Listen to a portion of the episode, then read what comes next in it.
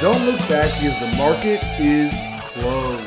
Good Tuesday afternoon, everyone. Tyler Herriage here with you for today's VRA Investing Podcast. We hope you all had a great long Memorial Day weekend out there for those of us here in the U.S. Uh, it was a great three day weekend uh, to be thankful for the many blessings that we have in this country and those who paid the ultimate price uh, to give us many of those blessings. So, thank you out there uh, to all of our service members and especially those who have fallen uh, in the line of duty. Now, looking you know to our markets on the day, the market didn't look as well rested as uh, some of us may have this week. And we finished a strong week last week, but then we finished lower across the board uh, to start off the week this week. But we did finish off the lows of the day. what we saw last week's action is very important. So let's take a quick look at the recap from last week because we broke a long, long losing streak in all of our major indexes. The Dow Jones breaking the longest one. It had a big up week, up over 6%, 6.2% to be exact, snapping its eight week decline. That's a serious decline, folks. The longest losing streak in the Dow since 1932. Uh, pretty incredible. Then we saw similar action from the S&P and the Nasdaq, which each climbed over six and a half percent on the week. Both of those ending seven week slides there. And check this out. This is why I came back to this point here today. Uh, really interesting work, according to Ryan Detrick. Uh, it was a great follow, you know, on Twitter and elsewhere. Uh, to share some great analytics of market timing. So take a look at this. There have been 23 times where we've seen a week's worth of gains where the market was up 6% or more. In those 23 times, 19 out of 23, the market has been higher over the next 12 months with an average gain of nearly 22%. Those are some serious gains, average gains as well. So many times it's been over that. Uh, so that's what we see, what we have to look forward to here. We've gone through a lot of statistics like that over the past few weeks of when we've seen sell offs like this and what happens to our markets, you know, 6, 12, 18 months later, seeing similar action from our sentiment indicators. Uh, we've taken you through the AAII uh, survey of when it gets below 20% bulls, you know, over the next 12 months. Very similar looking gains uh, to that analytic right there as well. So seeing a lot of reasons here uh, to be greedy when other others are fearful right now. We've certainly seen the fear in plenty of our sentiment indicators. Um, but to what we've seen in our market, because last week was just one week, right? One week out of eight uh, finishing up is not exactly what you want to see. And we've talked about this for some time. Under the surface of this market, we've had a bear market for roughly the last year, right? We've had 50% of stocks getting into bear market territory, more so when you're talking about tech. So it really just our major indexes caught up that the names were in a bear market. We've had so many of our mega cap na- tech names that have been able to hold the market up, but now dipping into bear market territory makes it the third bear market in just the last four years, right? Going back to 2018. Uh, now, it wasn't officially a bear market, people would call it in 2018, but we dipped so close to that 20% mark. We don't really look at those arbitrary levels here. We more look at the action overall. So some people might not call this a bear market, but we will, especially for this scenario. So take a look at what happened in the previous two bear markets that we've seen. In 2018, the average stock was also down over 50% plus. Here's how the broad markets looked one year later. The S&P up 40%, Nasdaq up 44%, Russell 2000 up 34%, and uh, the final one, the semis up a massive 79% one year later. So if you use these as buying opportunities, you'll be thanking yourself years later. Um, and we see this as a very similar scenario here. So here's another one for you the 2020 bear market, which took place during coronavirus insanity. Here's how the broad markets looked one year later as well. Now, you could also argue, of course, that there was a lot of financial engineering in that time, but the financial engineering still exists today. So, one year later, the S&P was up 77%. One year later, the Nasdaq was up a full 100%, and the semis up 131%. So incredible moves higher follow from these bear markets. Uh, this is what we see and what we're how we're playing it for what we've seen in this 2022 bear market. So the bottom line here is that this is what bear markets look like. We've seen a, what could possibly be a bear market rally last week. The fast and furious moves higher and then they just end. But again, when stocks have fallen this far, it's typically a fantastic buying opportunity, even if you don't catch the exact bottom. And as we see it here, we're getting at least close to a bottom. The US economy, while it is slowing, remains strong. We also have the midterms five months away. Remember, the stock market is a discounting mechanism. So we could see the market start to price in a red wave here uh, that'll greatly limit the damage that the DIMS can do uh, going forward from here. We also see heavy fund flows led by share buybacks once again we've seen that it's been a major story of those last of the last few years and they aren't slowing down here we've got fresh fund flows coming in now for june as well from pension plans uh, retirement plans those fund flows have already started coming in and will really continue into tomorrow we also continue to look for strong corporate earnings and while we've seen some of the forward guidance being lowered in this last round of earnings that serves for one, one really one purpose so they can beat estimates going forward from here. That's how we see it. And then our favorite one was one that I mentioned earlier. What we've seen from the sentiment surveys, just absolute extreme fear mode. Uh, the fear and greed two weeks ago hit just a six.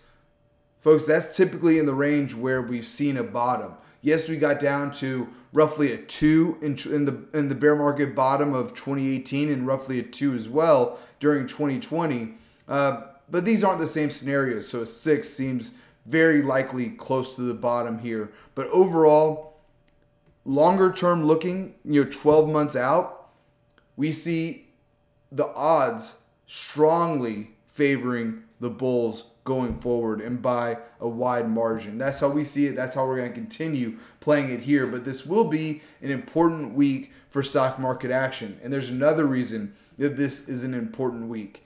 This is the week the Federal Reserve will finally begin unloading some of his $9 trillion balance sheet. It will begin letting bonds mature without replacement starting tomorrow. So this certainly has, you know, some that watch bonds closely a little bit worried. There's already concerns about liquidity in that system. The Reds, the Fed's repo facility has already been doing record record numbers, and they haven't even started this week. Started to run off their balance sheet yet.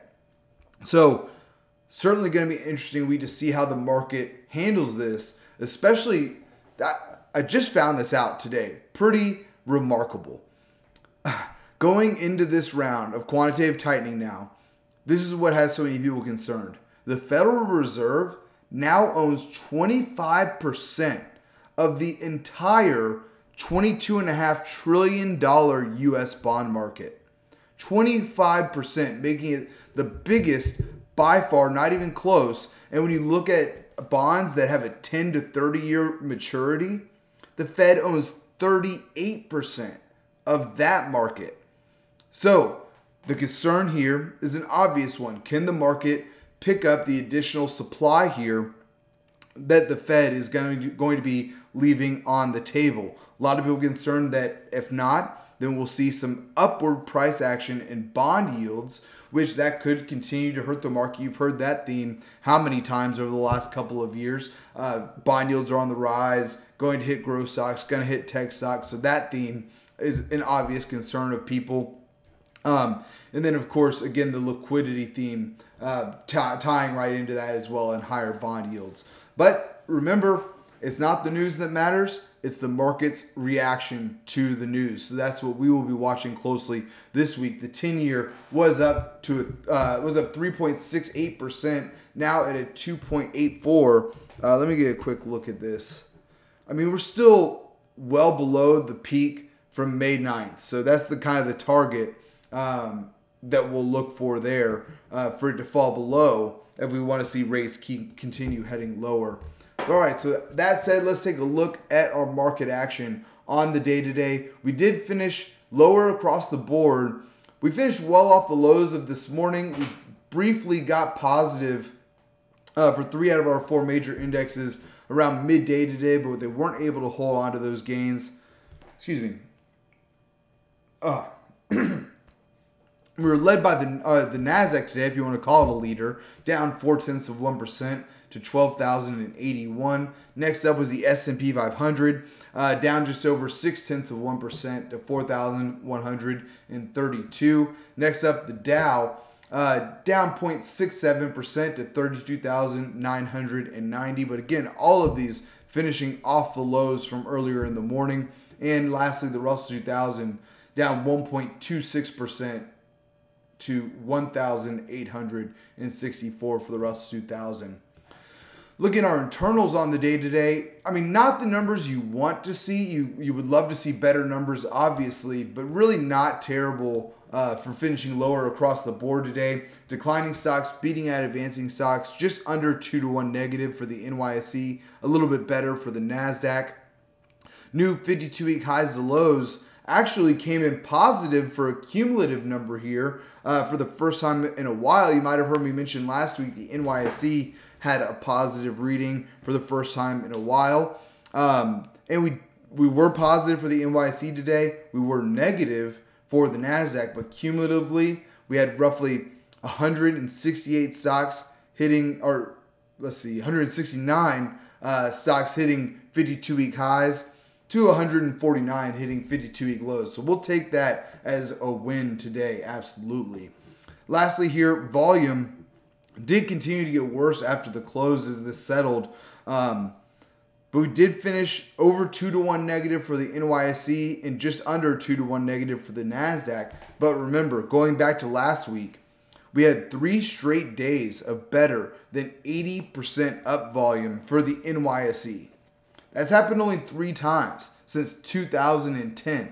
Each one has been a buying opportunity. Another great follow out there, Walter Deemer, uh, who follows this very closely. Uh, so good to see there as well. We're seeing a lot of reasons to be bullish uh, over the next 12 months here.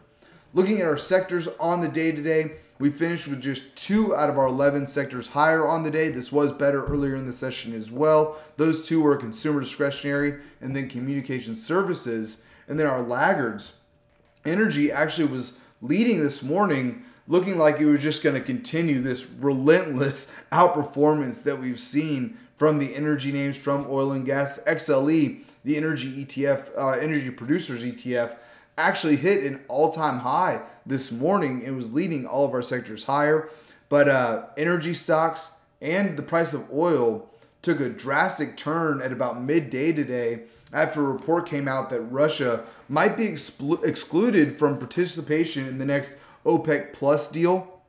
Now, you know, a lot of factors here, still really early on in this, um, you know, story breaking, seeing a lot of uh, European Union ban on Russian oil. You would think that less supply for the market would send prices higher, uh, naturally, right?